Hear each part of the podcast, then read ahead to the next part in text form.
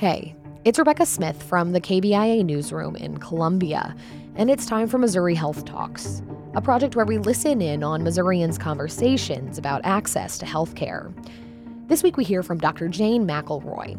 She's a professor of family and community medicine at the University of Missouri and specializes in LGBTQIA healthcare. She spoke about some of the common barriers and difficulties that LGBTQIA patients can encounter when accessing care. Here's Dr. McElroy.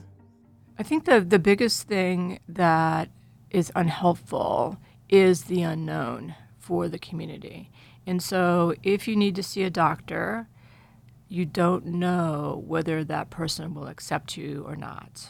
And so you're sick, you don't feel well, or you just need to do preventive care and you don't know if they're going to absolutely reject you and say, I don't, I don't treat this kind of person.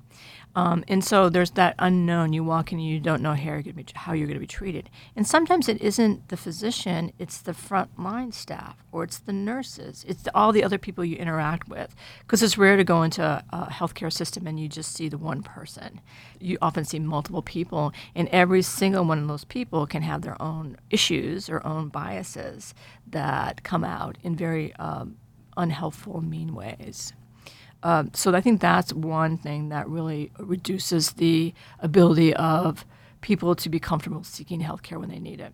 So that's I think that's probably one of the barriers. There's of course there's the barrier about people just not getting you. It's just it just it makes one weary when everybody talks about uses the heterosexual normative language. If I'm a female, uh, clearly I have a male partner. If I'm a male, I clearly have a female partner. You know, and just making those assumptions, and it just gets it just gets tiring.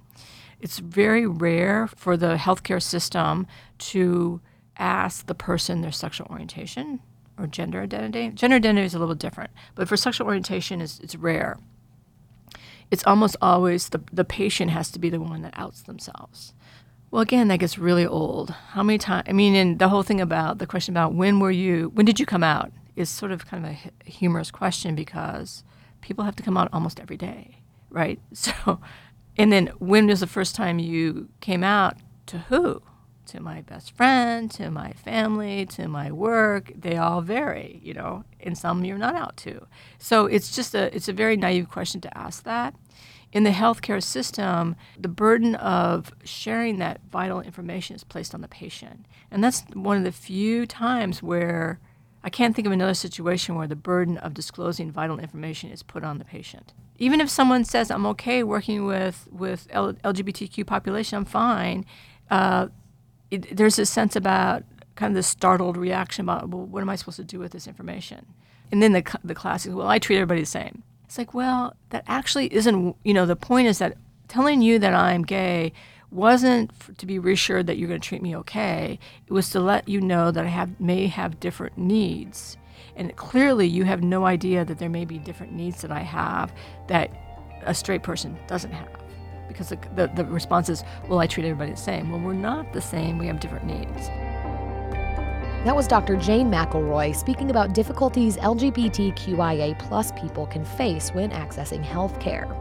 That's it for this week's Missouri Health Talks, which was reported and produced by Anna Kaufman. Tune in next week for more conversations from throughout the state about health and access. I'm Rebecca Smith. Thanks for listening.